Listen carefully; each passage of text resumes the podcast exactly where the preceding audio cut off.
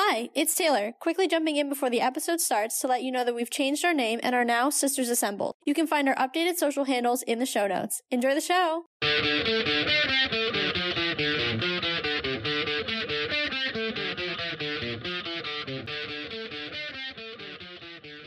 Hello, hello, and welcome to another episode of the Let's Talk Marvel Fan Theories podcast. I'm Taylor. And I'm Katie, and we're two sisters and borderline obsessed Marvel fans who have been following the Marvel Cinematic Universe closely for years. And now we want to share our MCU discussions with you. We chat about our own predictions and theories, plus some of our favorites from online, and our reactions to all of the Marvel content that's considered MCU canon, including the Disney Plus shows and the movies, as well as the Marvel news you need to know.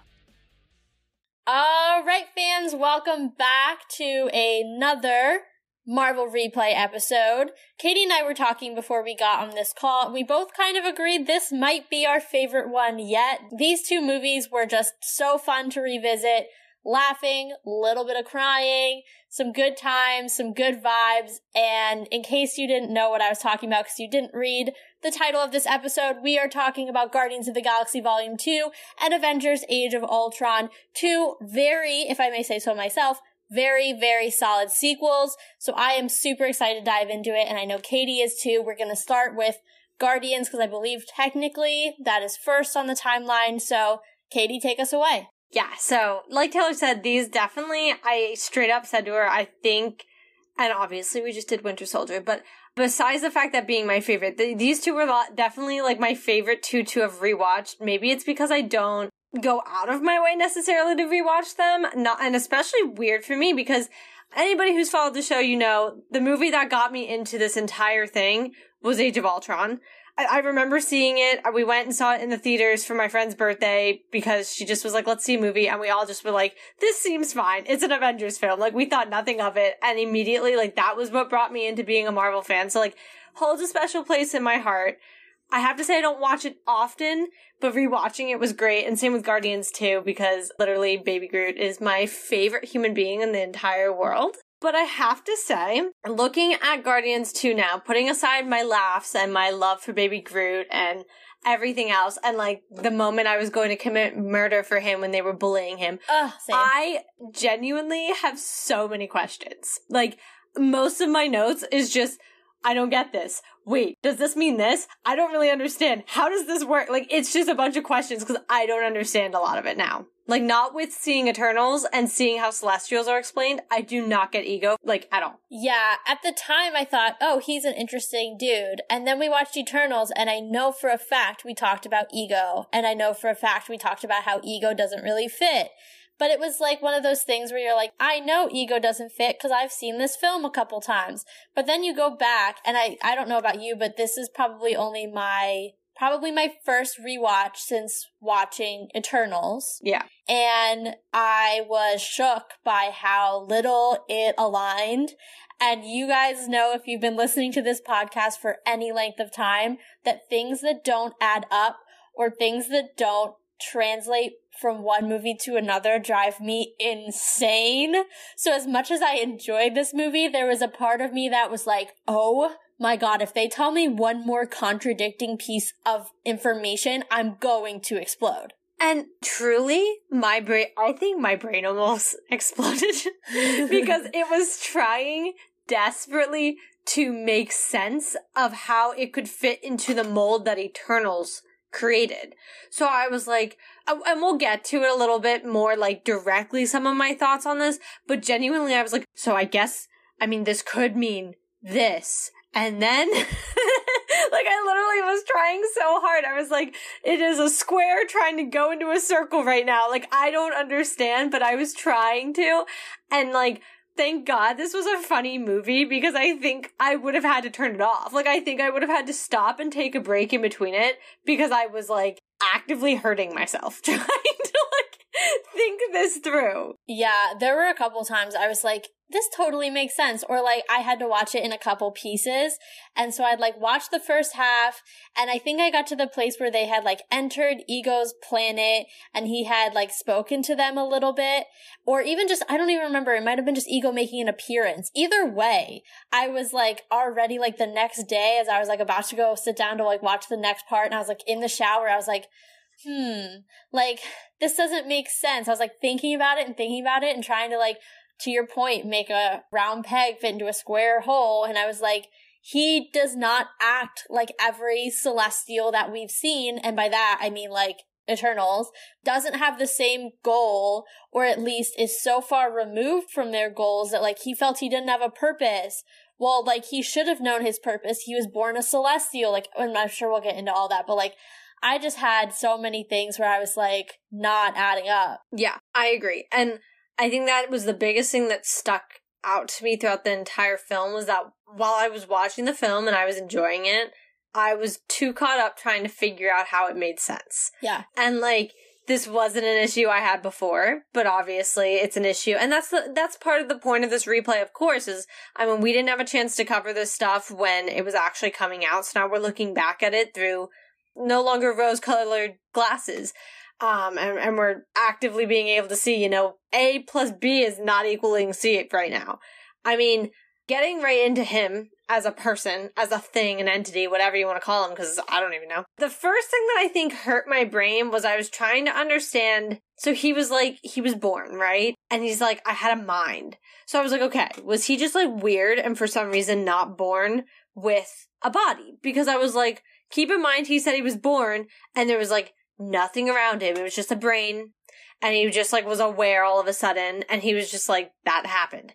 And then he like, did he like recreate the planet that he had just exploded out of by pulling it all into him because he was like and then i grabbed things from space. So was, as you can see i've been putting a lot like this is what i mean when i said my brain was exploding. Wow you went way further into this than i think i was prepared for but i'm tracking with you so far. Yeah. So i was like okay so did he like obviously he just exploded out of a planet theoretically going off of what we know from the eternals. So i was like so did he mind grab all the pieces of that planet and pretty much bring it back together. Obviously, everything's still going to be dead, but he formed almost his own body and consciousness as the planet because he almost like didn't actually form properly. That's the theory I was running with.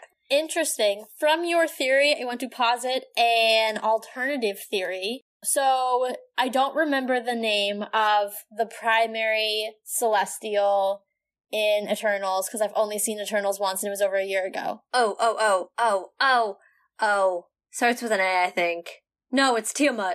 T- Tiamut. No, are, are you sure Tiamut isn't the one that's Tiamut's the one that's coming out of Earth? Oh, then it does start with an A, I think. The other one. Yeah, isn't it like Arishem? Arishem. Arishem, yeah. Okay, there we go. Go us. See, I knew what I was talking about. So he kind of seems like the head celestial. I almost wonder if, like, the same way that the Infinity Stones kind of came out of the universe, that's how the Celestials were born, right? Kind of like coalescing pieces of the universe, the same way that Ego describes his evolution into corporeal form. I almost wonder if Ego was one of the original Celestials and like that's why he was not born out of planet, but like predates planets themselves. Mm, I get that. But then why? I guess I just like, my question still remains of like, say all other celestials, the early ones, were born this way. Why they, like, they all have a distinctive look, except him. And I don't get that. Because remember he said I was he said to Peter that he was doing everything he could to be the father he wanted him to be. He was presenting himself in the way he thought Peter wanted to receive him. True. I guess I just like even when he wasn't presenting himself like that, he was just like a glowing skeleton. Okay, here's my thing. If I never like actually see him in a celestial form, I have to assume he doesn't have the celestial form. You can't assume he does getting meta here. Maybe they just didn't know what that was going to look like yet, and they wouldn't let James Gunn go. Like they didn't want maybe James Gunn to be the but one. But they had the head of Knowhere. Oh, you're right. Yeah. And nothing against James Gunn. I'm just wondering if they like had bigger plans and weren't, you know, didn't want just one director to dictate how an entire group of beings was going to look. Yeah, but and also to be fair, Celestials are in the comics. You can blatantly see what they look like. Well, yeah, but there's, you know, comic to movie doesn't always mean direct translation. Yeah, but they have pretty distinctive features, and we've already seen that now played out in the MCU as well. Like we very clearly see. So I don't know. He was hurting my brain. Yeah, is essentially the point. And there's going to be more as I continue through what I've noticed in the film. But that was like the first thing is when he's explaining his origin. And I'm like, okay, were you just like weird? Like, were you just not born properly? I don't know. Like, I don't get this. But I was like, it makes sense that you were born and there wasn't anything around you because the pla- what we know of, the planet exploded. Yeah. But then I was like, because we have to assume there was a pack of Eternals that helped him be born. Yeah. Based on Arishem and his explanation. Yeah. But also, he's in like, because they said like he's out past nowhere or something like that. Like he's super far out there in space, which also I wanted to tag out because we talked about Captain Marvel and I was like, maybe she just like doesn't go that far out of space. Fair. Because they like make it very clear he's like nowhere near Earth. Like he's really like so far out there. Which is why, like, we're watching that joke when Yondu and, like, Rocket and them are jumping 50 times. But, like, if you really think about it, they are, like, catapulting themselves through space so fast. They're, like, literally crossing the entire galaxy. Yeah, that actually is a good call out. Yeah, I don't know. That was just a thought. Because I was like, maybe, because I was like, how does she not know about any of this? But then, so I don't really have an order to things. This is just how my brain, my brain is going. Let's just do all ego things because I have a lot of thoughts about ego. Well, and they all kind of just like run into other things. Yeah. But like, then on top of that, he plants quite literally his seed on planets. I know. We talked about this last episode. There's like no non weird way to explain it because that's like both literally and metaphorically what he's doing. Yeah, so it's like very uncomfortable. And so I have two levels to this. Yeah. Once again, where is Captain Marvel when like hundreds of planets are suddenly having some weird blue goo spewing out of them, killing people? Agreed. That's one. Because every time something happens in space, that's like dramatic. I'm just gonna be like, where's Captain Marvel? Because it feels like she should have been there. Yeah, agreed. But two, hello, Missouri had big blue goo, and where no one responds to this. Look, Caitlin, we could go all day talking about the classic Where Were the Heroes When This Happened? Where did that happen? in all the solo films. Where was Iron Man when we were watching The Winter Soldier and S.H.I.E.L.D. was falling? Yeah, but he didn't really care that much about S.H.I.E.L.D., to be fair. Because he kind of resented it a little bit because of his dad, and his dad poured everything into his work. I mean, yeah, but don't you think Tony would have been like, LOL, you guys were actually Hydra? Yeah, but it at least was, and we'll get to this, of course, in Age of Ultron, it at least was, like, referred to. But, like, this is never referred to. That is Ever. true. It's almost like for the longest time when Tiamut was coming out of Earth, and it wasn't until She Hulk that someone was like, BT dubs, there's a hand coming out of Earth now. Yeah, like, and they were talking about all those earth shakes and things, and then all, and like, it just stopped because, you know, a being tried to come out of the earth, and just like, there was no reference for like a year, and I was like, okay. Yeah. Yeah. I just, that bothered me. Like, I, I never really thought about it that way before until I was like, wait, that blue goo is just spewing out from Missouri. Also, if we're gonna like do this whole like Venn diagram of ego and the celestials, I think we need to just say for a minute, one, that's not how celestials reproduce. They do the whole earth shattering small celestial thing, not like physically reproduce the way that a human would or any other like organic being. Yeah. So that's one thing. Two, that whole plant your seed thing, that's not what celestials are doing. Three, even when he does plant the seed and he does his whole expansion thing, that's not what it looks like. It's not popping out of the earth in like an explosionary like type thing. It's like, to your point, blue goo. Four, celestials are not trying to take over or expand. They're just trying to repopulate, I guess, or like keep their numbers. And in doing so, they just choose a planet in which a celestial is going to come out of. They don't actively say, we're going to take over all these planets and make them all part of us. Like, so it's like completely disparate motivations Yeah. disparate actual mechanisms and actual like actions. They look different. Like to me, like ego is like so completely removed from everything that we now know. Like even just in that one section that you were focusing on just there, there were four ways that he does not resemble a celestial in any sense. Well, exactly. And the thing is, is he's called Ego the Living Planet, right? Like in the comics, this is who he is referred to. You know, you could have left it at that. Agreed. But instead, you made him a celestial, which I don't know if he was in the comics. I don't like, but I'm saying name wise, he's literally just called Ego the Living Planet. Cool. Could have left it at that. I would have walked away. I would have been like, weird that his dad's a planet, but like, weirder things have happened. And I just would have moved on. But when you call him a celestial, and then you make an entire movie about a celestial being born and the process of that, and the team that pretty much ensures they're being born, now I have to ask questions. yeah. And then, okay, so then this got a little meta. I'm thinking, okay, so now he's spewing blue goo, trying to take over all these planets, right? And I was like, is he aware of other celestials? Good question. Because if he's taking over these other planets, is he also cutting off other celestials from being born? Because at this point in time, Tiamut is inside Earth. Yes, correct. He's just in the womb. Gestating? Yeah, I was like, there's a word for it, but I couldn't remember what. Yeah, he's kind of just chilling. Not there yet. They didn't reach the right population yet. So he's there, and if Ego were to have successfully taken over the planet, well, one, he would have killed everybody on it, so that would have shut down Tiamut's birth. The same way, but to a larger extent, that Thanos' actions delayed Tiamut. And a much more permanent one. yeah. Yeah. So then I was like, okay, is there like an even deeper motive maybe in here that he like is aware of other celestials and not only does he want to expand himself, but he wants to stop other celestials from appearing? Is he exiled and has a vendetta? I mean, he's different than the rest of them. Yeah. May- I mean, that's why Thanos is the way he is. Yeah. I mean, sort of. He, I mean, he had his ideas and then they laughed at him and then he killed everyone, so. Speaking of Thanos, um I have to really quick just put out there when Nebula's all like, I'm gonna kill my father.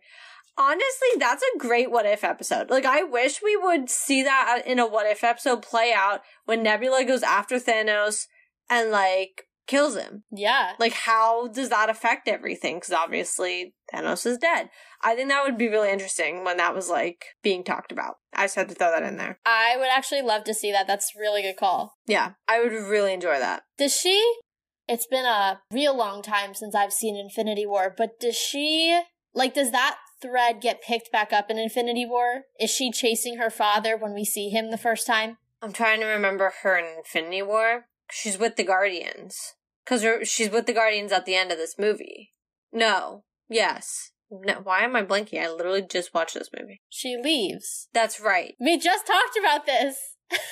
No, because she's with the Guardians because she is with Tony in Endgame. They come back together. They are all on the planet. So maybe she converges with them because she was chasing him. yeah, I don't think she starts off the movie with the Guardians. I don't know. When we get to Infinity War, we'll find out because I truly don't remember. Yeah, I don't either. It's been, been so long since I've seen that movie. It traumatizes me every time I watch it, so I don't But go- it's still better than Endgame, so like I'd rather watch it. Yes, but the last five minutes are like emotionally damaging on a lot of levels. Then you turn it off. I turn it off when Wanda is pushing him back and saves Vision initially. I just am like, great, everybody's good, we move on.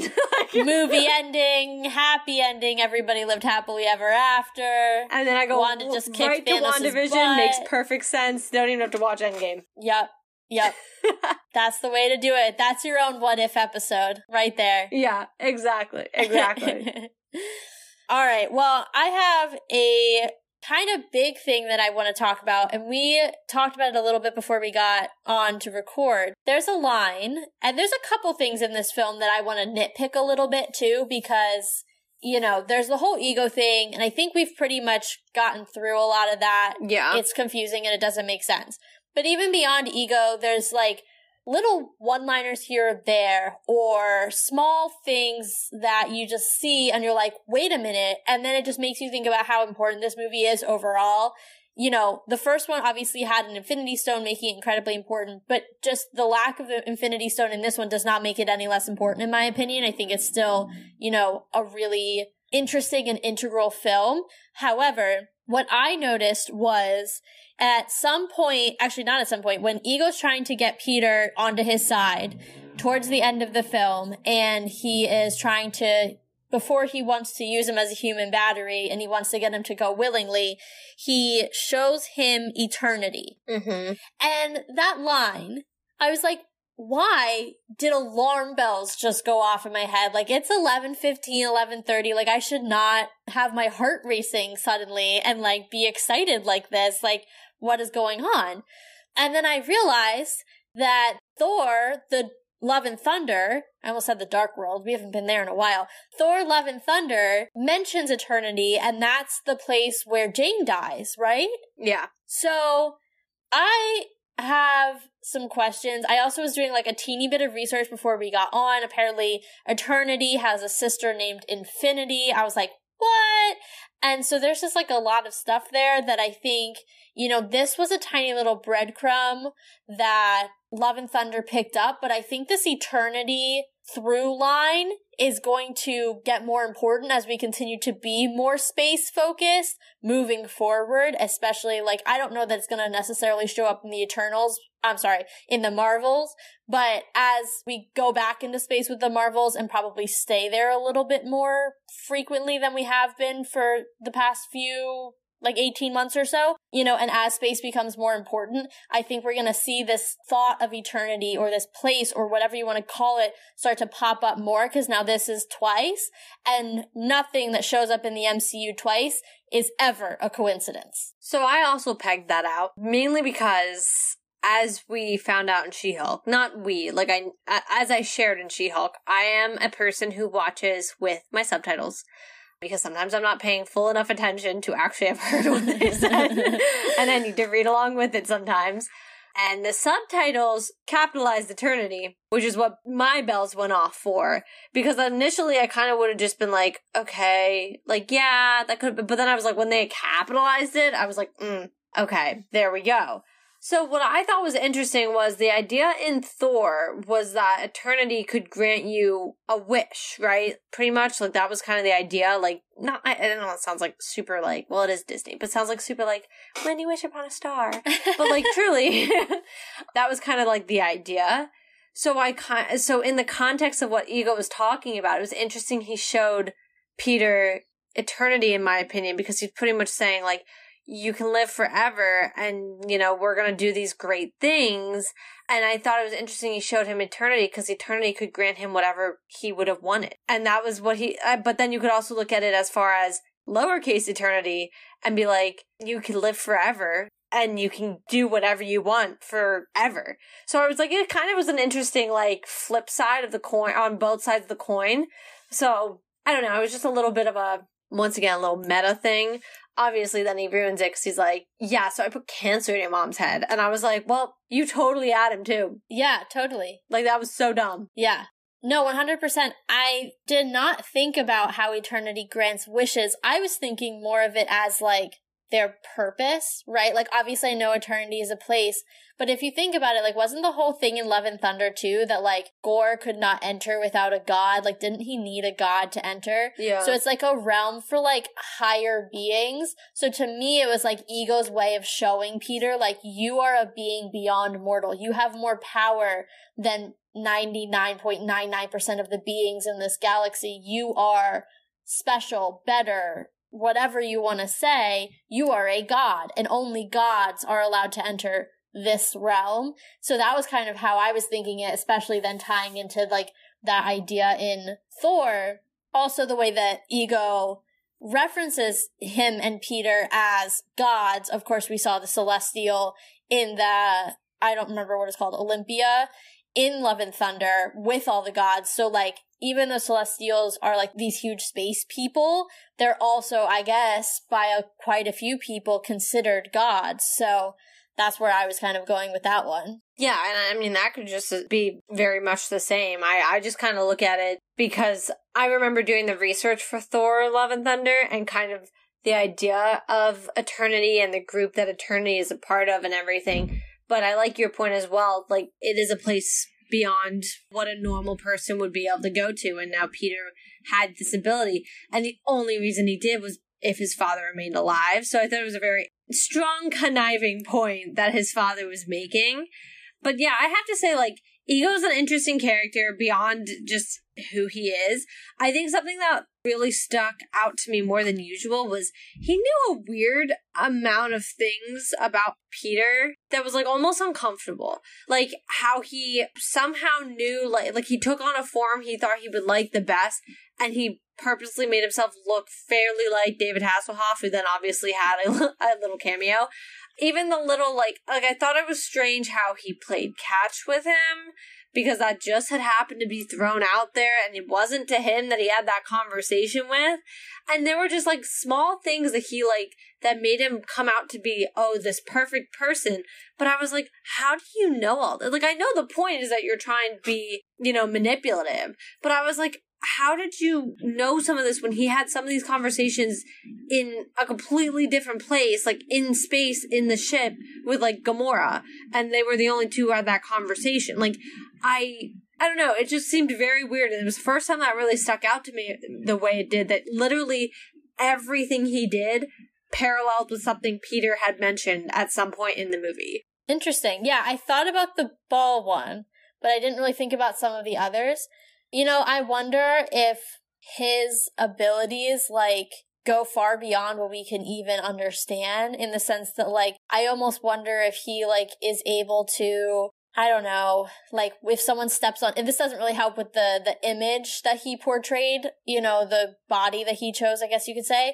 But like if like almost when someone steps on his planet, he's able to like almost read their mind because they're literally surrounded by him. They're breathing the air that is him. Yeah. Like it makes me wonder like that kind of thing. Like even to your point, you know, like I feel like, you know, when Gamora and Peter are fighting, like yes he could have overheard them and that's like easily able to write off but that's like a big castle. Yeah. And they weren't exactly like screaming right? Like so i want like you know that's another instance where he comes in he's like oh i hear you and the lady are fighting. Like well how'd you hear that? Like you know like how do you know these things yeah there were definitely like a lot of weird things there but then I want to, so I want to move away from ego a little bit because while he was obviously a big headache on all sorts of ways, I want to talk about Mantis. Yes. Because we obviously have seen the holiday special. We obviously have confirmation she's Peter's sibling. What struck me was when she was telling Drax her story, she was not born there, which I don't remember. That I, when we watched the holiday special, didn't remember that. She was born elsewhere and Ego went and found her like he did all his other children, but she happened to be with empathetic, I get, or because she's not like an empath, but, uh, technically, like she has literal abilities. She happened to have these abilities that he found helpful and kept her. But what flagged the most for me was I don't think she knew at that time that he was her father. Yeah, I think I was trying to decide if I agree with you. I think you're right. I think I agree because the way that she describes it is like he found me as a larva and then he picked me up. Like it's never like I think one if she had said like, "Oh, he's my father," I think it would have raised some red flags, like even more so with some of the people there, especially Gamora, who was already kind of getting suspicious of the whole situation. But even more than that, like, you're right, just the wording, like, he found me as a larva and he brought me back here. Like, it was never really about, like, oh, he was looking for me and he found me. Like, no, like, it was like, oh, he just happened upon me one day. Almost actually, now that I'm thinking about it, similarly to the way that, like, Thanos found Gamora one day and just was like, I like this one. I'm to bring her home. I thought of that immediately. Yeah, as soon as she said that, I was like, her and Gamora have a lot more in common than they're aware of. But also, the reason I thought of that was to your point, the wording. But she knows what he's done to her, his other children. And so I just the way she knows that knowledge and she clearly doesn't want Peter to fall into that trap. It just shows somebody who isn't aware that they are one of them as well. Actually, the way that she says a certain line where she says, "Oh, he kept me around because I was useful." I think and that almost makes me feel like she does know because she knows that she'd be another one of those bodies in that cavern if she didn't have her empathic abilities. But that means that he would have had to have tried with her and realized she didn't have the gene. But if she didn't have the gene, she would have died. Or maybe he never tried because he realized she was too valuable with her powers to even try. He had plenty of other kids. Yeah, but look at as many bodies as he piled up in there. I don't know. I feel like if because like what if Peter wasn't the one who happened to have the gene and Mantis was this whole time, and he just never tried with her? He's too like whack jobby in the head to have not attempted. I don't know though. I think Mantis may have found her usefulness somewhere else, and I almost wonder if because he can't sleep, it's like, well, I could either try to find another kid who's an empath. Like it's almost like two needles in two different haystacks, right? Like, what's the odds that the same needle, like the needle is in the same place in both haystacks, if that makes sense, or the same needle is in both haystacks? Do you know what I'm saying? Like, You're losing me on the metaphor, bro. it's more like there's two needles in the same haystack, right? Because the haystack's the galaxy. He's looking for the needle that's able to hold the light and the needle that is able to help him sleep. What are the odds that it's actually the same needle and he's already found it? Very slim. I mean, I guess. I just think the way she worded it seemed very weird. And even then, like, when she tried to warn them about what was going on, it just didn't seem like she was aware that she was part of them. Like, of that. It just, the way she just came off didn't seem like she was aware that she was his child. I guess. I think it can be like sometimes I read it as she definitely doesn't know, and sometimes I read it as, oh, she definitely does know. I think you know, I enjoyed that she gave that kind of reveal during the holiday special. Like, yay, okay, we got that reveal. I almost wish, and I know we saw part of it from the cut footage from Guardians 2, but I almost wish we could have seen more of the context around that scene because I think it would have shed a lot of light on when she found out, how long she's known, how long she's been sitting on that information, and not telling anyone, which like is fine. Like it's your own personal information. Like you can tell people when you're ready, but like how long exactly has she realized like this is my brother? Did that motivate her to save him? Or is she just someone who doesn't want to see another person die at the hands of her boss, I guess, at the time? You know, like it's can go either way, in my opinion. Yeah, that's fair. I just thought it was interesting when she like especially telling that background story because I was like, I don't think I realized she wasn't like there all the time. Yeah. Like she's kind of got picked up one day, just like he did with all the other kids, and just took her. Yeah. I think one other thing that I noticed, because I know we talked about this in the holiday special as it relates to Mantis, is how powerful she is. Like, I think you and I both talked about how, you know, we kind of underestimate her and it's easy to overlook her because she's a lot of times played for laughs. But in this movie, I was really just like impressed by the way that she was able to make a celestial sleep you know, when he didn't want to. And then I thought back to, or I guess forward in this case, to Infinity War. Like she's able to put the Mad Titan to sleep, obviously until Peter screws things up. But like, you know, so she's able to put really powerful beings asleep and you can kind of, you know, no pun intended, but you can kind of sleep on that, sleep on that, sleep on that. And then you see she's really leveled up in the holiday special, but that power has been there all along if you're not paying attention. Yeah, I definitely agree. And I definitely agree with like when we talked about her powering up for sure by the holiday special. Like she definitely came into her powers a lot more. But you actually just kind of blew something into my brain that now I'm like, wait. So in this film, she puts an angry, raging celestial who they're inside, literally inside of his mind, to sleep as he's about to attack them like mid attack.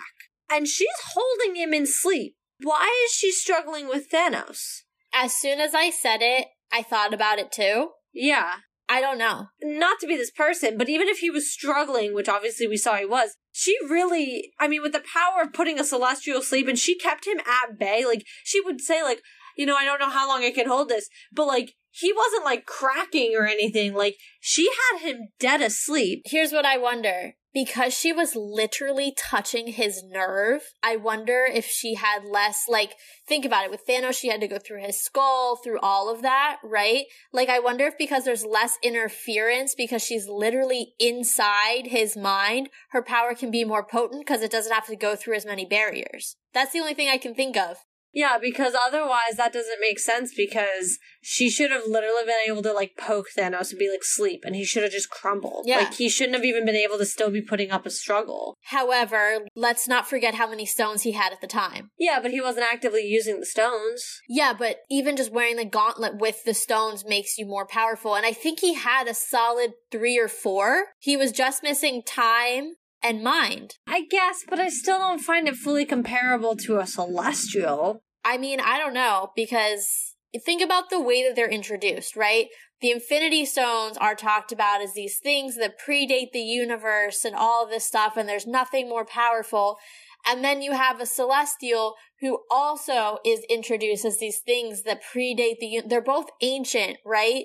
And like things like that, I think are comparable. Yeah, I guess I just, I still don't, I still don't see that as full comparison to a raging celestial who you're literally like on their, like in, in their planet. I guess they're like a planet. I mean, it's definitely, you have to do some mental gymnastics, but I think there are some ways that if you really wanted to be like, I don't want this to be a plot hole, you could like make it work for yourself. That's fair. I, I'll allow it. But moving forward, I have some random things now. All right, go for it. Because those were like my big things. First off, when Baby Groot is trying to help Yondu and Rocket escape, every single time I watch this film, I am cackling like I haven't seen it before because it is so freaking funny. And then when they're sitting there and he puts the thing on his head and Rocket's like narrating for him what he's saying and he's like, well, good, because he hates hats. And he thinks somebody's head is shaped funny and then he finds out it's just a hat. And I literally am like, and he's like, wait, that's why you don't like hats? Yeah. I was like, this is literally comic genius sitting right here when they just like this entire interaction. But then a question arose from all this. He breaks Yondu and Rocket out. I don't know why I didn't think about this in the first Guardians, but I thought about during this one. Obviously, he does it by giving him Yondu's fin so he can control his arrow. But then the arrow, like, as he's doing it, goes through like a whole wall, and I'm like, wait a second. What is this made of? Um, adamantium. Yeah, because I like sat here and I was like, when it was going through people, okay, like arrows go can go through people, but like it like blasted through like a whole like steel or something wall, and I was like, hmm, interesting. What do you got there, my guy? I'm gonna go with adamantium from the head of Knowhere, the Celestial in Knowhere. I wouldn't be shocked. Yeah. Speaking of Yondu, I've seen this movie a couple of times. I did not expect to cry at his death this time. I sobbed like a baby. I was like, I should be desensitized. That sounds terrible. But you know, like, I also like, in terms of ranking characters I'm emotionally attached to, I would not put Yondu even remotely near the top. Like, no offense, but like, there are some characters that we've watched for years and I'm like, you die and I'm actually gonna need to mourn for like three weeks. But I was sitting there crying and I was like, you know what? This is sad. I was just like really torn up. I also, you know, I think We've talked even last episode a lot about like missed opportunities. And while I understand why Yondu had to die, like I think there was almost like a part of me that was like, I wish they would have kept him alive because I would have liked to see him as part of like a true Guardians team and like get to spend more than just like one epic battle as a member of the Guardians, especially when Groot's like, welcome to the effing Guardians of the Galaxy. It's like, oh, he only gets to be here for like 10 minutes before he dies. Like that sucks. Yeah, I will say out of character deaths, Yondu's always bothered me the most because while to your point, I'm not like that emotionally attached as I am to other characters, it bothers me because I hate when I'm seeing a character who's on a really strong redemption arc and is like genuinely trying to be a better person and then they die because of that. Yeah. That always hurts my soul. And I hate, especially in this movie, because you know, was like some of his last words was saying to Peter, like, that might have been your dad, but that's not your daddy. And obviously it's kind of like a joke, like in the sense of like understand, but the, his point being like, I, I kept you around because I wanted you as a person. Like I, you were my, a son to me. And so like, that's one of his last moments. And I think too, that's like, Peter had a dad that he didn't, and he says it even at his like funeral. He's like, you know, I always wanted a dad and I have one right in front of me and I didn't even realize it. And like that is like so bittersweet to me. Yeah. That I just it always bothers me whenever I see Yondu's death. Like it really just it makes me upset. Yeah. And I think too, one of the things and I don't know why it didn't stick with me in previous watchings, but like the relationship he was starting to build with Rocket too. Yeah. I thought was like so interesting in the way that they were building parallels and how they push people away and kind of in his own way helping Rocket work through that. I was like, now Rocket just like lost that person and like that was really upsetting and like I thought Rocket was like an interesting character in this film because I don't remember it focusing on him as much as it does. Even when he's making the decision to take the team off planet when Quill is still in there, he makes that like game time decision as the leader of the team, like takes Gamora out and like all of that stuff. And I was like, I don't remember so much of this film hinging on him and his growth as a character, but not a complaint. I just was like, wow, like I didn't remember this, but this is really focused on him. Yeah. And honestly, though, I have to say, rewatching this with Rocket, rewatching really all of Guardians, both of them now, but especially the second one, it really is going to wreck me watching the third. I like, know. that's what kept going through my head. I was like, oh my god. Because not even just for the characters, but to, like I was saying, this is such a comedic relief sort of franchise. We deal with some pretty like dark things. I will say, and we'll get into Age of Ultron pretty soon, but Age of Ultron is one that I think, in my opinion, had some good like jokes into it. But a lot of, especially past here, a lot of them get pretty serious pretty quick. Yeah. And Guardians was always that more comic one. But, you know, watching all that, enjoying the laughs too, like I'm already like almost mourning those. Cause like my favorite, okay, there's so many good moments, but my favorite is when they're like having the really epic Guardians moment and then Mantis gets taken up by the rock. I know, and then and then you just hear Drax, Mantis, watch out! I know. And I just, I don't know. Drax, and I said this before, Drax and his freaking sense of humor. And unfortunately, like, I have a really bad feeling because Dave Bautista's pretty much said he's, you know, done with the character and everything. But oh my god, Drax kills me. And like when he's uh, just his entire interaction with Mantis, when he's just like, "You're horrible looking," like he's just like, "You are so ugly." No, how about when she wakes him up and she's like, Drax, Drax, she's like, I would never want to be with you physically. And then he starts like dry heaving. He's like, he's like, I am imagining us together physically and it is making me ill. he he just he is so I can't even like the first movie yes but the second movie all of his interactions with Mantis just made it so good. And even at the end when he was there when Mantis is like oh like they're watching the funeral th- and everything and she's like it's beautiful and he goes yes you are on the inside. And I was like, oh my god. It was so terrible but it just had me dying. Like it was just dumb things that like I don't know. But unfortunately I I feel like I know Drax's fate moving forward, but I know I can always watch Guardians 2 to come back and just genuinely enjoy some good laughs. yeah, I agree. There are just three quick things I want to say. Four. Four quick things I want to say in rapid succession.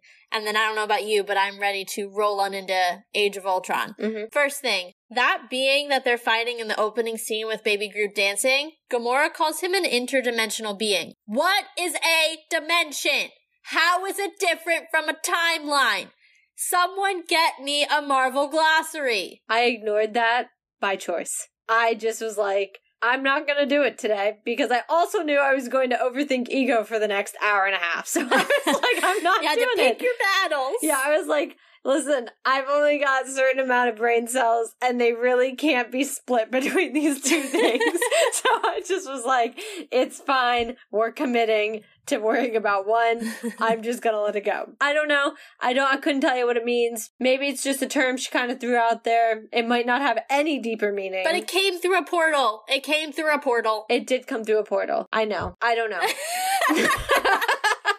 Your lack of perturbedness is just like confounding me right now. I will quote, I'm living off this quote recently, but I will quote one of my favorite drag queens and say, water off a duck's back. Truly, I just, just like, I don't know.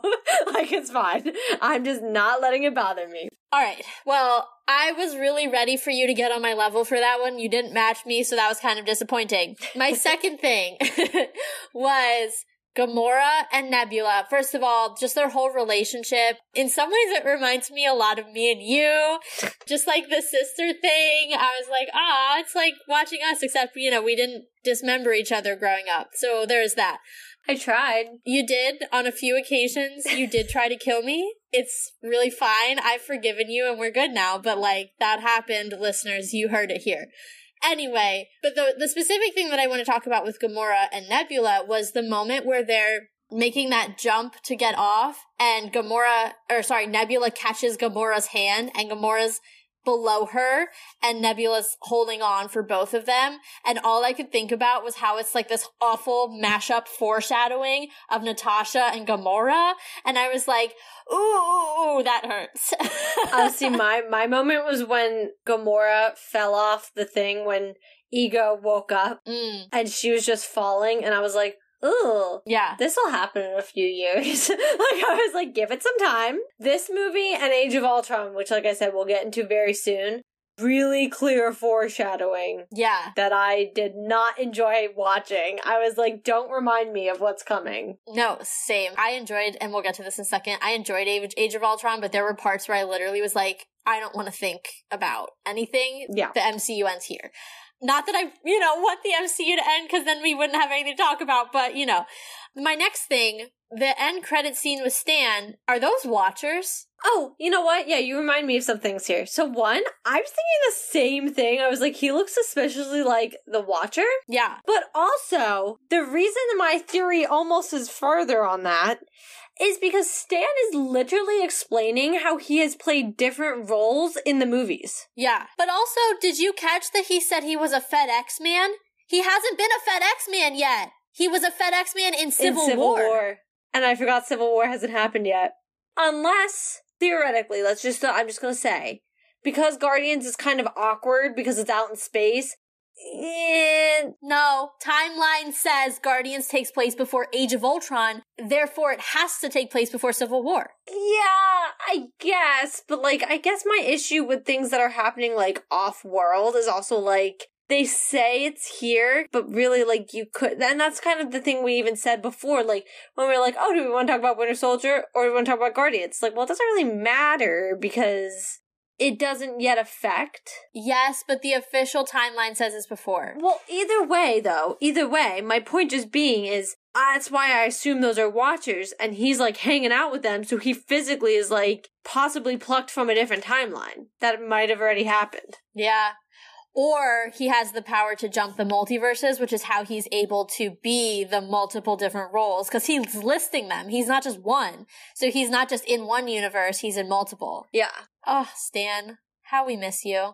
My last thing, and this has nothing to do with the plot, other than the fact that I just have to say, James Gunn has to be one of, other than Ryan Coogler, one of the directors with the best use of music in his films. Yeah. I think Coogler and Gunn are second to none. They are not matched by any other directors in the MCU. Both of them use it flawlessly to aid, to tell me how I'm supposed to be feeling, and to just put me even more deeply into the film and just amazing use of music in this in this film. Whenever they played the chain by fleetwood mac oh. i like simultaneously got like so excited but also my heart started breaking. But also like that chills moment i was like oh my goodness. That song holds a special place in my heart because i already loved it. Yeah. And then for those of you who don't know I am a huge Harry Styles fan, and the first time I saw him in concert when he went on tour solo, his very first tour, he did a cover of it, and it was like a magical moment in my life. So, like, hearing that song, I was like, whoa. Like, it was just like, came over me, and I was like, nice memories.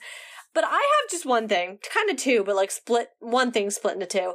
Really quick thrown out there. Not super important to talk about because we're gonna get some answers, but the first end credit scene with the Ravagers, we have not seen any of that play out, so I'm gonna hopefully assume that happens in the third movie. Not that that's like super like most important thing ever. Or a spin-off film. I could see it being its own spin-off franchise. Yeah and like i said not like the most important thing at all. So it's fine it's kind of fine that it's been slept on for you know for as long as it has. I just kind of like I don't know. I like to pinpoint when things haven't played out yet, especially end credit scenes, because, you know, they're not forgotten. They're there for a reason. Yeah. And then the second one, obviously, is Adam Warlock. We know is coming in the third one, so we don't really have a lot to talk about with him, just because we are literally have already gotten confirmation. One, and we've also seen him in a trailer already. So, yep. just just throwing that out there that that's going to be once again a great setup from another Guardians film to the next one. They're doing a great job at doing that, and I really, really like it. Yep. All right.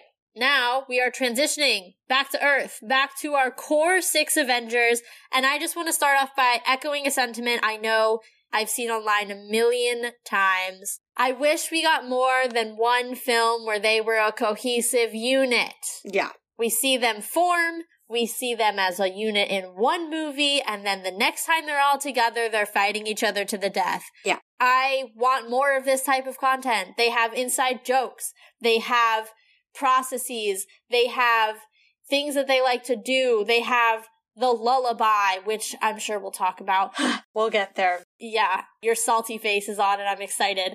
but there's just so much, you know, they like to party together. They party with Steve's World War II vets and they give them Asgardian mead. Like, there is just so much meat here that I wish we got to explore more. It's very much the same sentiment as S.H.I.E.L.D. Like, we only got to see S.H.I.E.L.D. a little bit before it was dismantled. It's like, I don't know why we can't just stop and smell the roses and be like, we have a fully formed team. Like, let's watch them interact as a team, fight something as a team, and emerge victorious as a team. Like, maybe they'll get to do that with the new iteration of the Avengers, hopefully, because they've hopefully heard the fans say, hey, can we have a real Avengers team that lasts for more than a movie?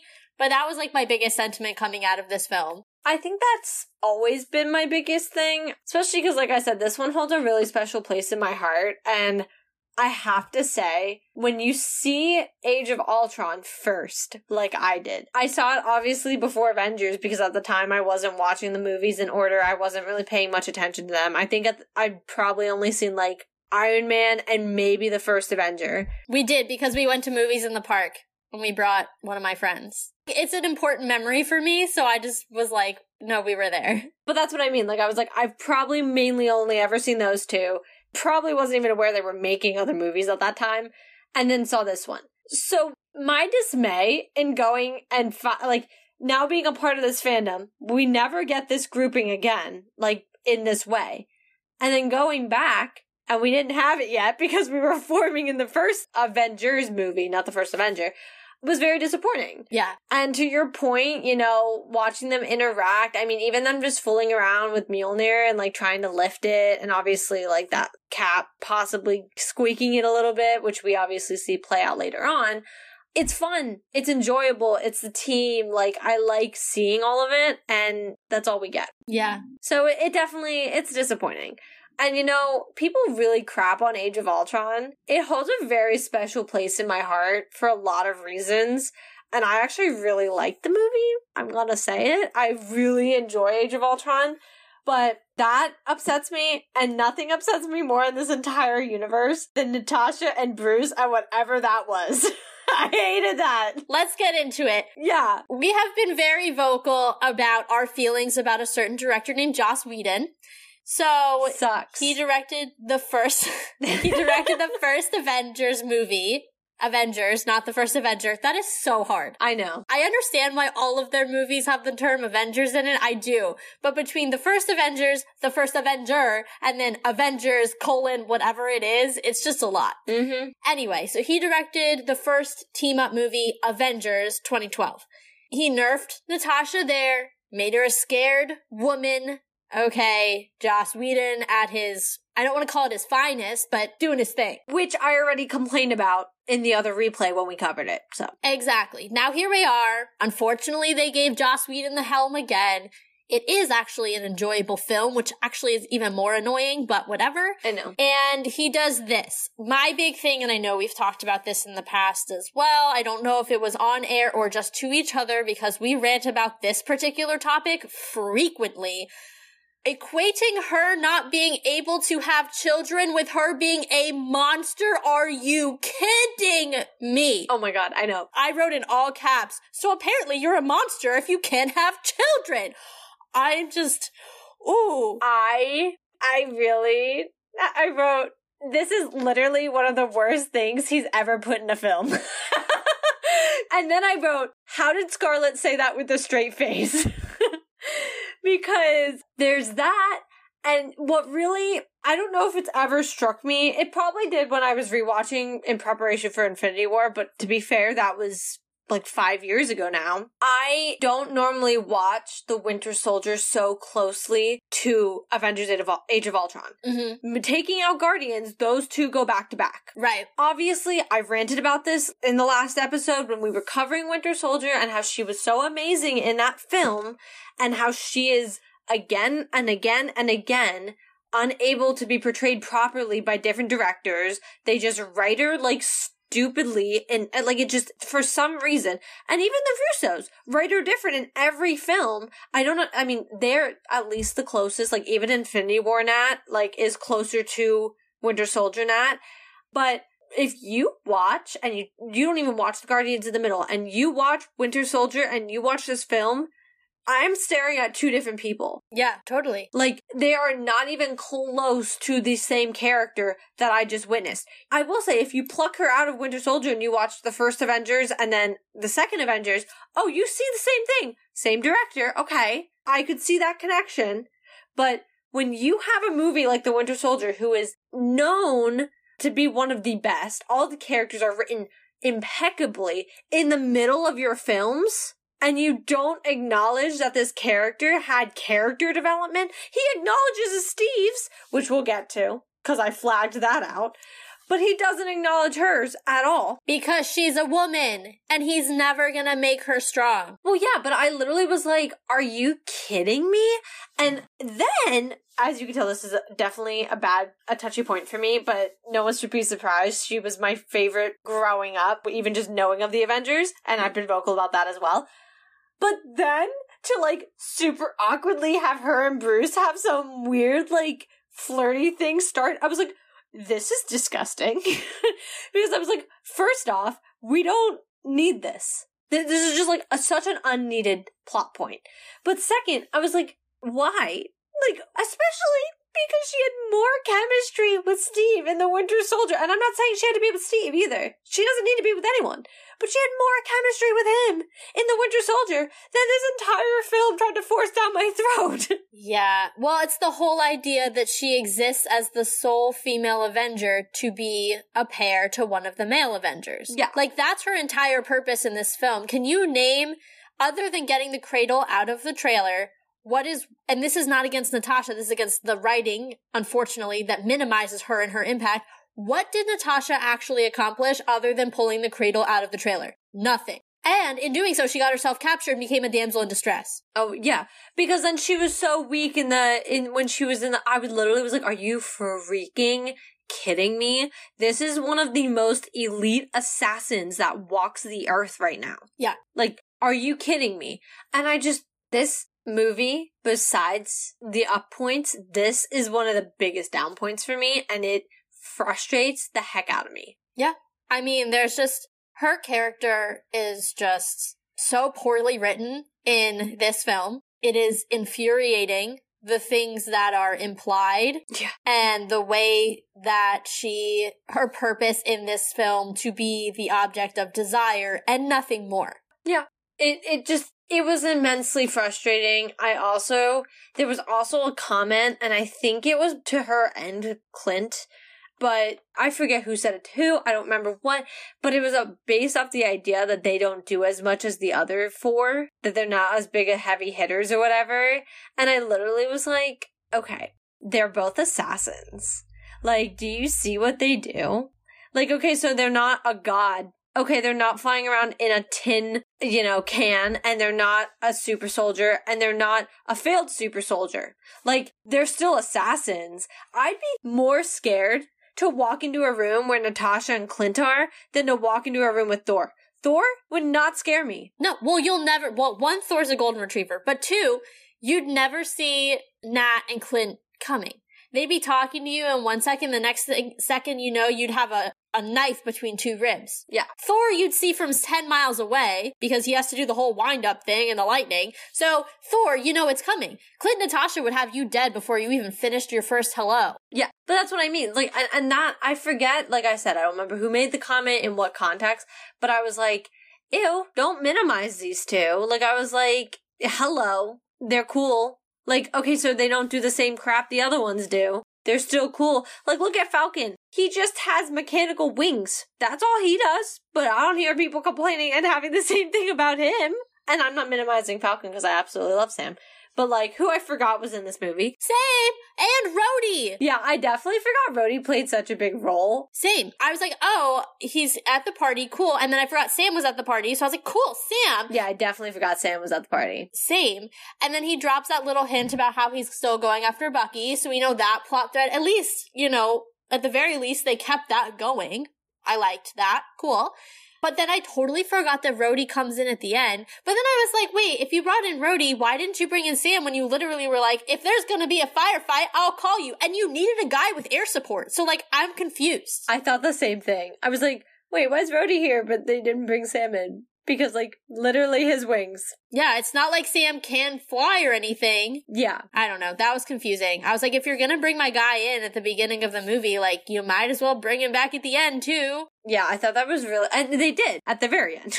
Oh, yeah. Well, that was dumb. yeah, it was weird. I was like, that was definitely a miss. Yeah. I'm not sure why you didn't have him there. To get meta, Mackie probably had some scheduling conflicts, if I'm being honest. Yeah, but still, I mean, like, it's not like he would have been full time on the film. Like, it was maybe a couple days, if two weeks of filming, because it's all all that air stuff is still mainly CGI. Yeah. Speaking of, there was some real dubious CGI in this film. I'm glad you brought that up because that entire opening scene made me want to like turn it off. I'm not gonna lie. I know. And I like that iconic shot of the six of them coming off the hill is like like people think of that shot to this day. But leading up to it, I was like, I do not remember this being this bad. Yeah, Like it was bad. yeah.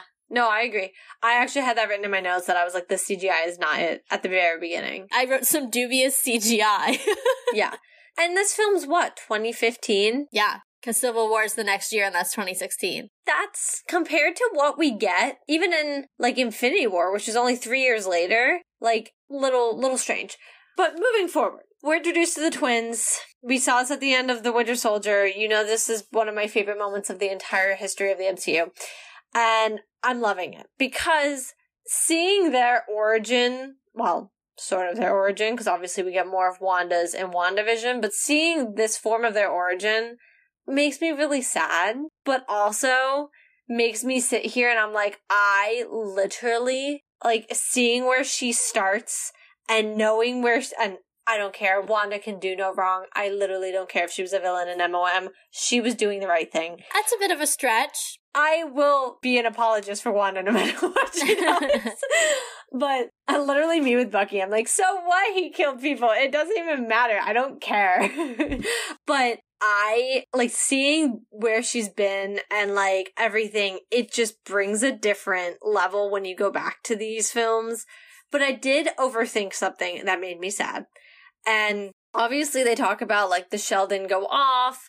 We obviously get a reasoning for that again in WandaVision, but I'm thinking about this, and even in this film, we see Wanda growing into her powers more, but we see both of them struggling with it at the same time. We we see that they're ha- having difficulty keeping up with themselves. You know, Pietro's having moments he has to stop running because he can't keep up. Like he, it's exhausting him, and she has a couple moments where she's like getting herself all over the place because she's overexerting. And I think about this and I'm like, do you know how powerful Pietro could have been? I know. Like, this is the biggest irk I might have in the MCU that's not like weird love things is that they killed Pietro in this film. And I understand part of it was probably to carry Wanda's character development. I know why they physically like did what they did, but I know in the writing of how it's turned out, part of it was to create her character development. I understand that, especially because she would not have done what she did in MOM if she would have probably even done Westview if she still had her brother. That's so true. So, you know, there's a lot of that, but also like clearly she's like destined to be the Star- Scarlet Witch and she has like endless power, but to think like she had a mutant gene. That's the whole point. So did he. And like imagine what he could have ended up doing and becoming as well if he had had the time. Well, and not to mention, and this is going to get really meta here, but like the fact that they bought Fox in 20, it's either 2017 or 2019. So it was really only a few years later. Know. And so it's like definitely a bummer that like they had to kill him for rights reasons and like all that when like if they had just like I don't know found a way to put him on a shelf for like four years, they could have just owned the character outright, given him stories. And I don't care, let Evan Peters like be a Quicksilver in another universe. Like you've opened the multiverse, that's totally possible and it's not even upsetting. So like that's fine. But like that's a missed opportunity, I think, because even if you think about like how long those types of negotiations take, someone at Disney slash Marvel was already having those conversations, or at least knew somewhere that like Fox was having problems and like this was going to be an opening for them. Like, so if you knew that that was potentially on the table, just find a way not to kill the character or don't bring the character in at all. Well, and they also could have put him in, if you think about it, what comes after this? Like, there's time. He could, he didn't even need to be in Civil War. They could have said he was on like some off mission. Like he didn't need to star in things. Like Thor and Hulk aren't even in Civil War. Yeah. Like they don't need to necessarily have all these ends wrapped up everywhere. Characters are doing things all the time that aren't like in the movie. Yeah. So that's aggravating, especially because when I was really watching this, like I didn't realize how much she really relied on him as her person. Yeah. I mean, even down to like he would carry her around and speed her places. And I literally was like, oh my God. And when she was like, when Clint had like tased her in the forehead and he was trying to take care of her and just like everything he was doing, I just, seeing them and them being the twins in this and the only family they have for each other, I just was like, oh, don't do this to me. Like, Yeah. I was like, I know it's happening, but he was such a good Quicksilver. Yeah, it's almost like every time I watch the film, I hope for a different ending, full well knowing what the ending's really going to be, Yeah, and it sucks. yeah, I agree. And I just, but I will say, like, if anybody questioned where Wanda was growing from her power, I mean, look at how she reacted to her brother's death. I know. Her grief alone. Like, hello, Westview makes sense. She's always been a tad emotional. yeah, like when she is in that place, things happen. yeah. like I'm not shocked, but yeah, I you know it hurts. I I'm just gonna be blatantly clear about it. It really hurts, and to your point, every time I watch this film, I really just like want to ignore that Ultron just like comes on in with a like a fighter jet and just starts shooting everyone. I'm like, no, that doesn't happen. Or even the fact that they were like literally so close to actually getting it safely done and that one stupid bot because Wanda got distracted. Oh no, that was after his death. But still, like even like if you think about like what happens in Civil War, like obviously this movie is the direct antecedent. Like it's the reason that Civil War happens in so many I mean, yes, the first few minutes when she does that thing in the market, but like really so much of that is Sokovia. I mean, what happened in the market was terrible, but it was like the last straw. What Ross says in Civil War and what he points to so many times is Sokovia, Sokovia, Sokovia. They're the Sokovia Accords. Like, this is a really, really big deal.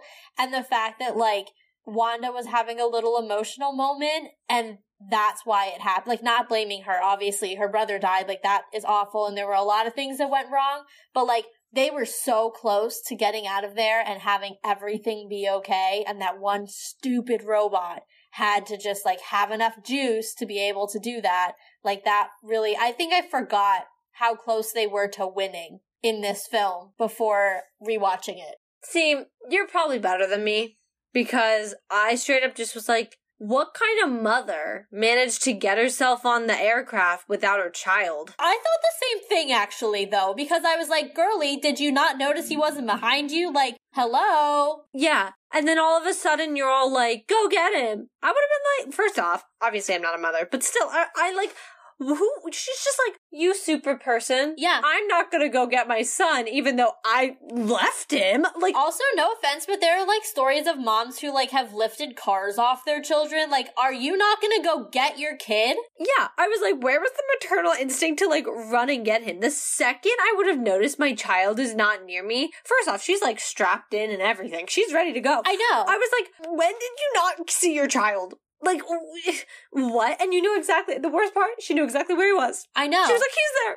I literally was like, are you kidding me? And then because that is why Hawkeye runs over there, and then that is why Pietro runs over there, I literally was like, you suck. Yeah. Like, you suck. You killed an Avenger, lady. I hope you're happy. Yeah, I was beyond annoyed. Like, every time that happens, I'm like, you're a terrible parent. I know. You're a terrible parent. And you, somebody died because of it. Yeah. Because you couldn't keep your kid close in a crisis. Hello, that's like parenting rule number one. And it was like conscious. It was like I said, Miss Girl strapped herself in and everything. She was like, I'm ready to go. And then she was like, oh, 911, I do not have my child. Yeah. Who she held on to that whole time. We literally see them throughout the movie. I know, but she couldn't get him the last 10 yards to the end zone. Yeah. I'm sorry, what? Yeah. But she got herself there, don't worry. Yeah. Ugh, that that frustrates me so much. But because we're talking about Wanda, I'm gonna use this as a segue. Because we obviously see a lot in this film because she's not to the caliber she is later on. We see a lot of mind games being played by her, obviously, because that's something that at the time she's excelling in. And obviously we see that more in MOM. It does go away for a while though.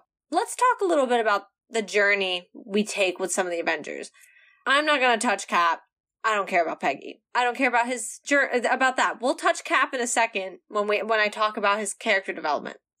But I want to talk about Thor specifically Yeah. because his and I not even to what he's all like. I need to bathe in the places of bathing places. Also, speaking of characters we forgot were in this movie, Erik Selvig. yeah, I, I forgot the whole bath thing was a thing too. So I didn't. Well, I remember the bath thing because it's like, you know, Chris Hemsworth. But, you know, I did not remember that Erik Selvig was there. I totally forgot that there are a bunch of characters in this film other than the original six and Maria Hill. And I mean, Fury. No, I did forget for sure that Eric was in this.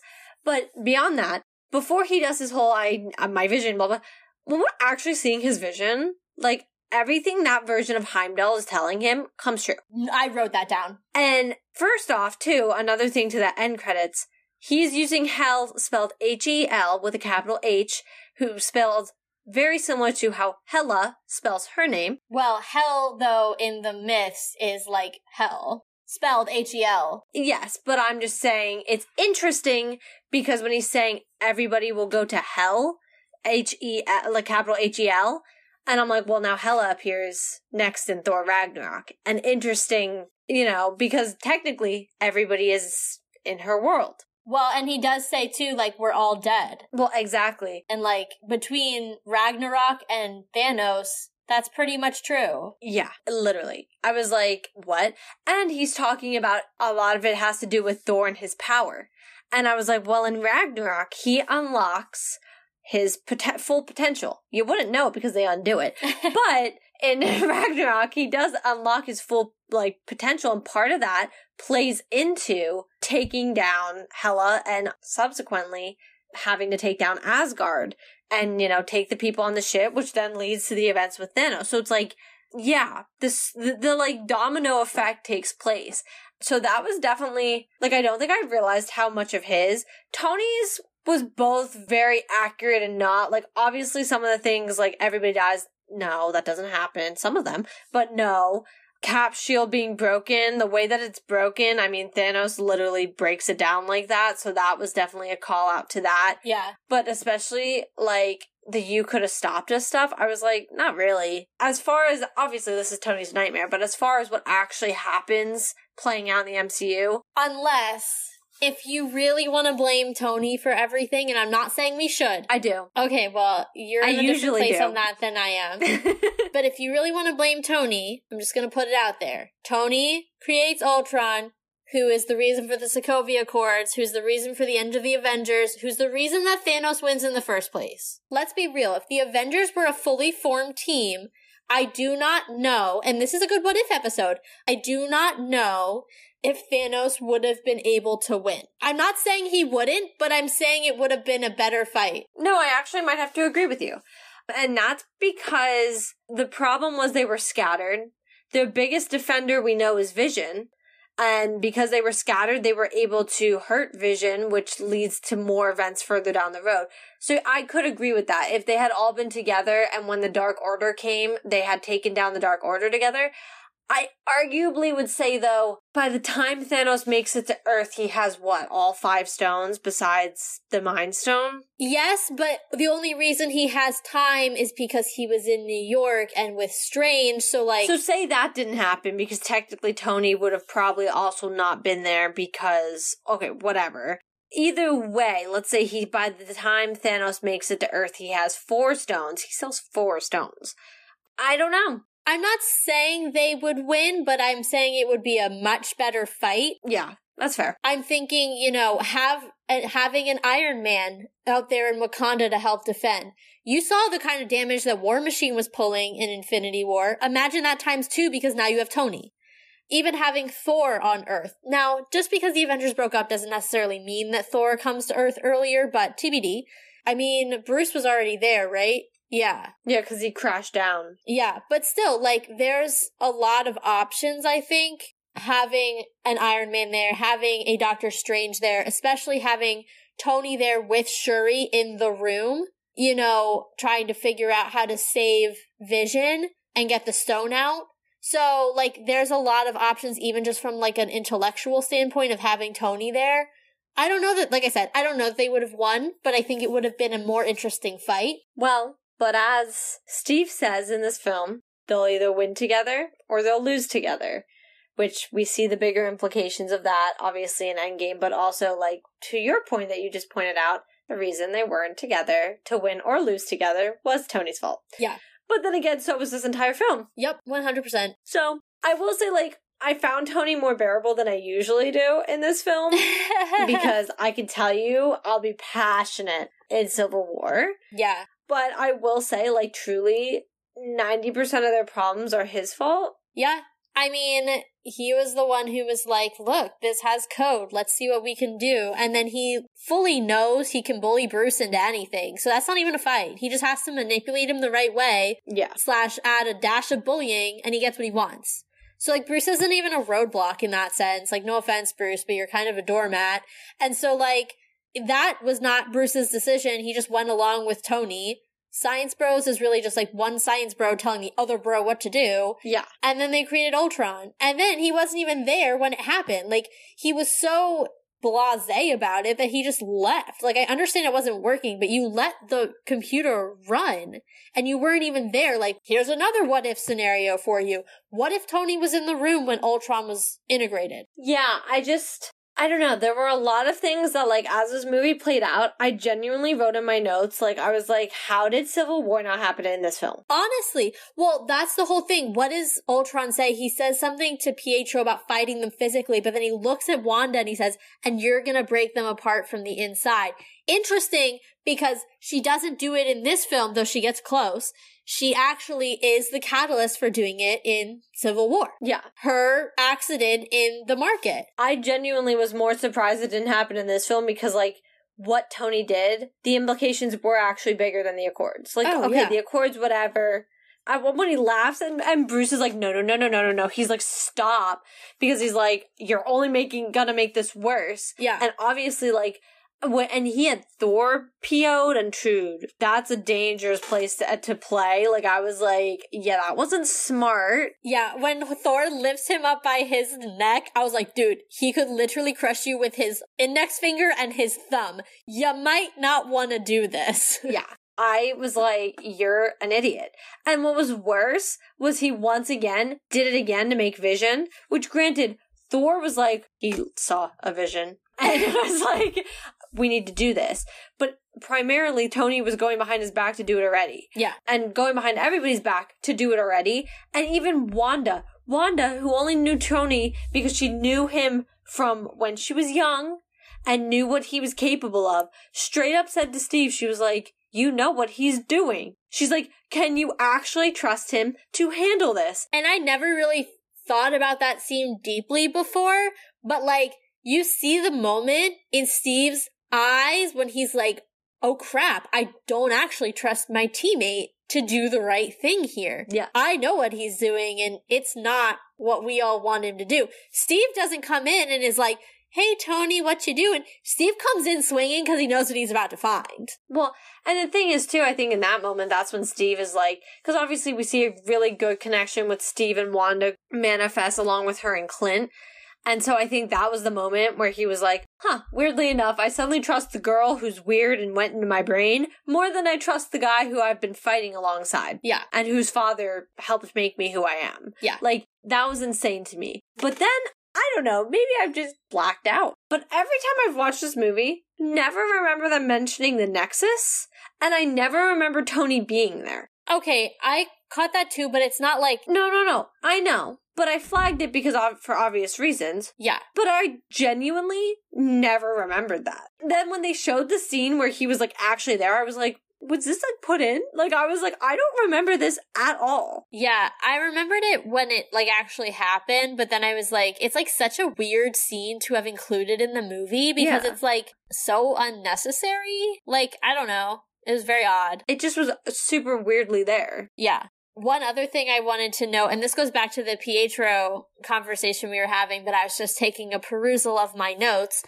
Did you notice? Okay, so when Cap gives his speech and they're fighting, and the twins are back on their, or not back on their sides, but the twins are on their side, he's like, you fall, you get back up. You get killed, you walk it off. When Steve says you get killed, the movie pans to Pietro, and I was just like, yikes! I feel like I did kind of notice that, and I just was like, I'm ignoring this again. Because that's what I do. I just ignore it. I don't want to talk about the things that hurt me. Yeah, I just was like, it's fine. Anyway, once again, water off a dog's back. Just, it's fine. Anyway. No, I, we've name dropped it 17 times. It, thing, him, Ultron. Yeah. I love Ultron. Not because I love his thought process or anything of that nature. I love him as a villain. I genuinely do enjoy him as a villain. He's freaky, He's so entertaining, Yeah. so scary. but hilarious. Like, I get a kick out of him. Like, when he sits there and he, like, chops off Klaue's arm and he's just like, oh my god, I am so sorry. Or, like, even when Wanda was, like, betraying him, or not betraying him, but she was like, what? And he was like, guys, guys, come on. he was like, all this guy, like, I know you're trying to, like, kill the entire race, but I also was like, all you want is friends. He's so funny. so funny. I greatly enjoy him, but I have to say, he on multiple occasions made comments that to me immediately was like, he knows Thanos is coming. Hit me, because now I'm curious. Oh, great. I didn't write them down. I thought you were going to hit me with solid examples. No, but there are. No, but even like at the end when he talks to Vision, he's like, "Oh, they're doomed," and Vision's like, "Oh, totally." Like they both know that something is coming. They may not be able to articulate what it is, but like think about when he he being Ultron talks about extinction level events. He thinks he's going to be the extinction level event, but what he doesn't realize is the extinction level event in the form of a purple great man named Thanos is coming. but I have to say, he really talks a lot about the human race having to evolve. Yeah. and how he needs to evolve. And after seeing that what if episode, you clearly see the direction he's planning to go. Yeah. Because that was what he was planning to do. Maybe he didn't really understand all of that right away, but he knew someone was coming. He knew there was a bigger threat coming from the outside. He knew the current human race was not going to win over him. Yeah. And he knew he needed to be a better version of himself as well. And that's why he made the body that he made that obviously Vision ends up kind of hijacking. But just, there's a couple comments towards that part of the movie that he makes that I'm like, this freaking dude knows Thanos is coming. Like, he understands that there is a big threat coming that they're not going to win over. He knows that.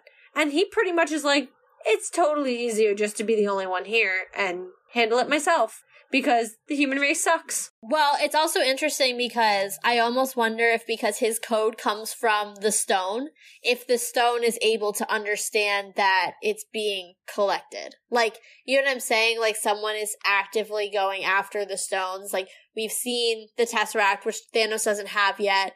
We've seen all these other sto- like even Thor says at the end of the film, like, oh, there are so many of these showing up, and he doesn't even know about the Power Stone that we've also seen. Yeah. So like if he's noticing these things, the stone that probably still has some sort of connection to its brethren probably also understands that. It knows it's part of a set.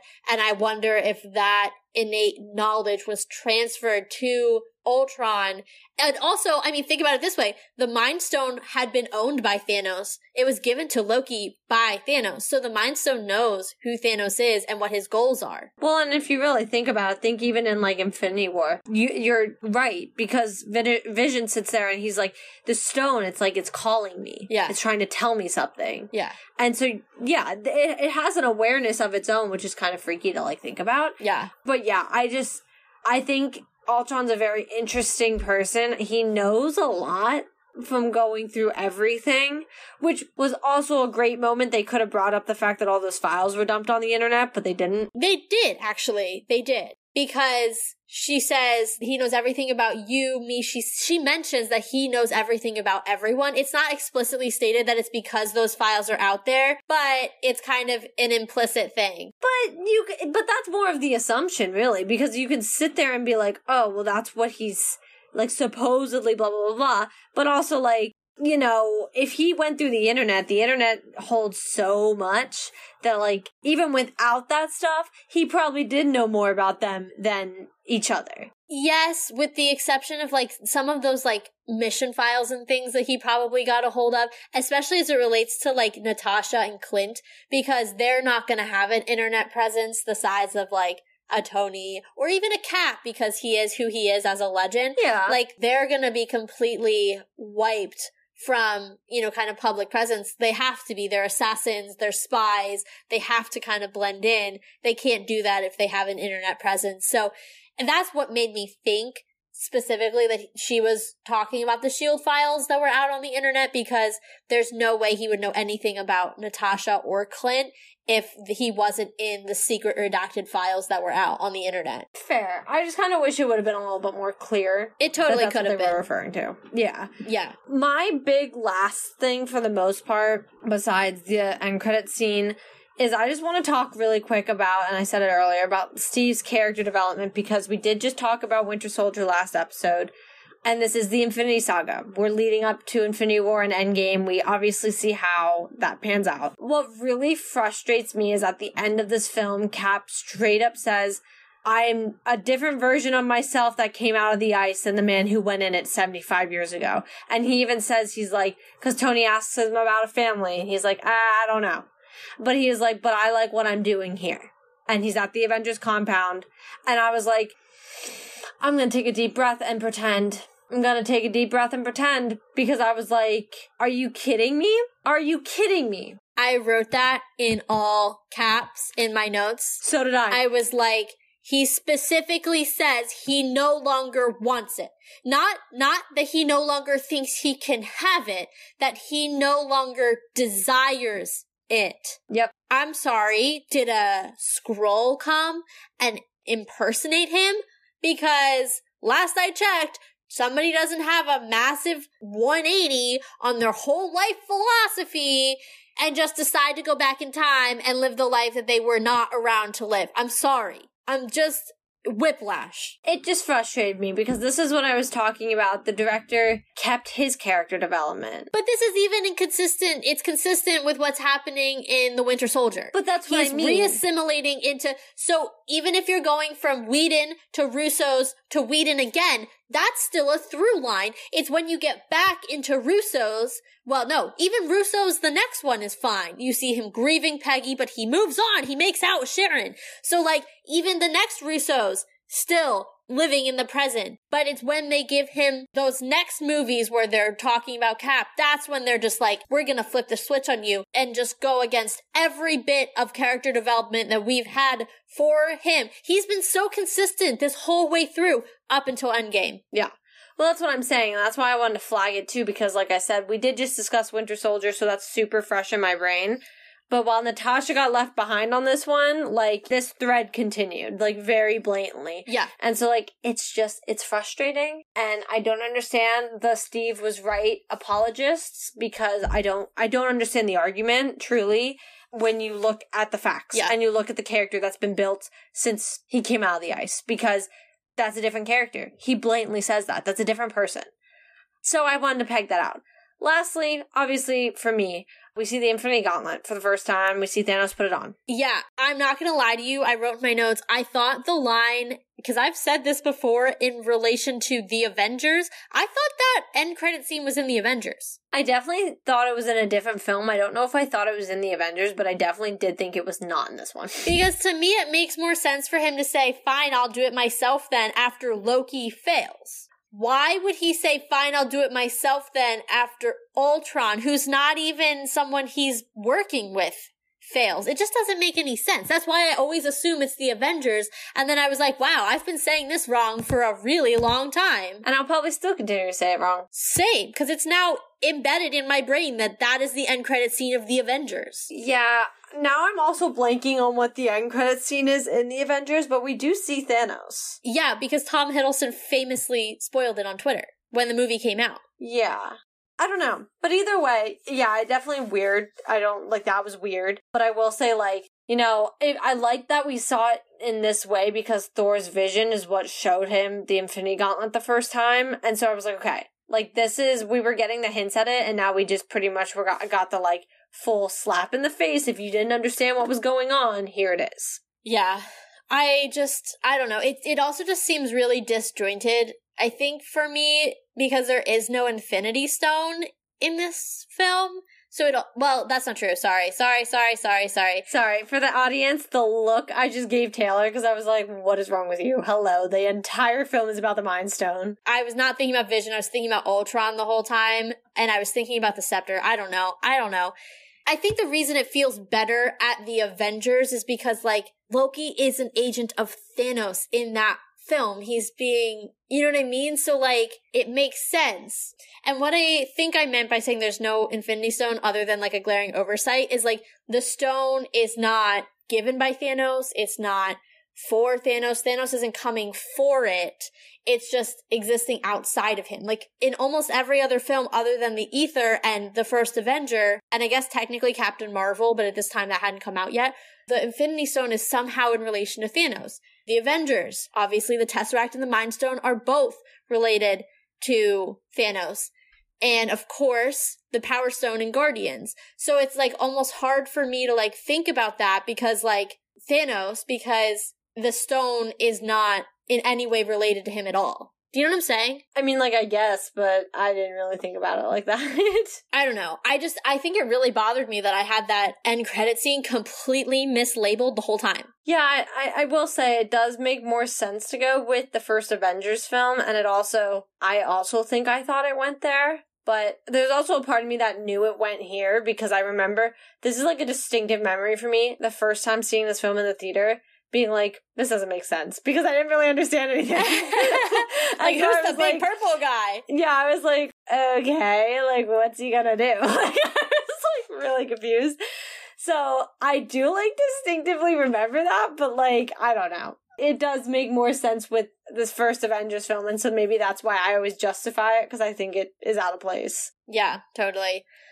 Well, I'm going to call it a day on these two films. Like we said at the opening of the show, this was a really, really fun replay for both of us, as is evidenced by the fact that we have gone on and on about different elements. They both have a lot of meat to them, a lot of things you can analyze, a lot of foreshadowing. So this has been a really great puzzle game, a lot of mind games going on in here and mental gymnastics, but it's been a good one. If you are looking forward to keeping up with us as we continue our replays before we ramp up into Ant-Man Quantumania, you can subscribe on your podcast platform of choice. You can also follow our blog or just check it out regularly for all kinds of interesting supplemental content and last but not least, you can also check out our Redbubble shop for any merch you might be interested in. Make sure you guys are also following us on Twitter at Let's Talk MFT and Instagram at Let's Talk dot MFT. You'll probably still find us without the dot, but it, there is a dot in there. I couldn't get the account. Okay. but either way, make sure you guys are following us on that for all the new episodes and blog posts and everything else, just so you're keeping up. You know when everything comes out, and you can go ahead and listen to it right away or read it if you're reading the blog. Coming up for us then, as Taylor mentioned, we have another replay episode to continue this series. We'll be covering Ant Man and Civil War. both good films to do together. Also, two good films to be following the ones we've just been talking about. Great chunks that we've been getting to catch up on these past few weeks. Also, obviously, after that, then we have Ant Man Quantumania, so that also works out really nicely for us. And we are really speeding into that pretty quickly. So start gearing up, doing your research, rewatching the Ant-Man films because we're we're flying into Quantumania. While Marvel might not appear to be flying into Quantumania, we are flying into Quantumania. so that will be out in February. And in the meantime, catch up with all the content if you haven't because I'm pretty sure after Ant Man, Quantumania, we're like hitting the ground running again with some content pretty quickly. So take this last couple weeks, be catching up on content, catch up on our content because Marvel just blew your mind. So let's talk about it.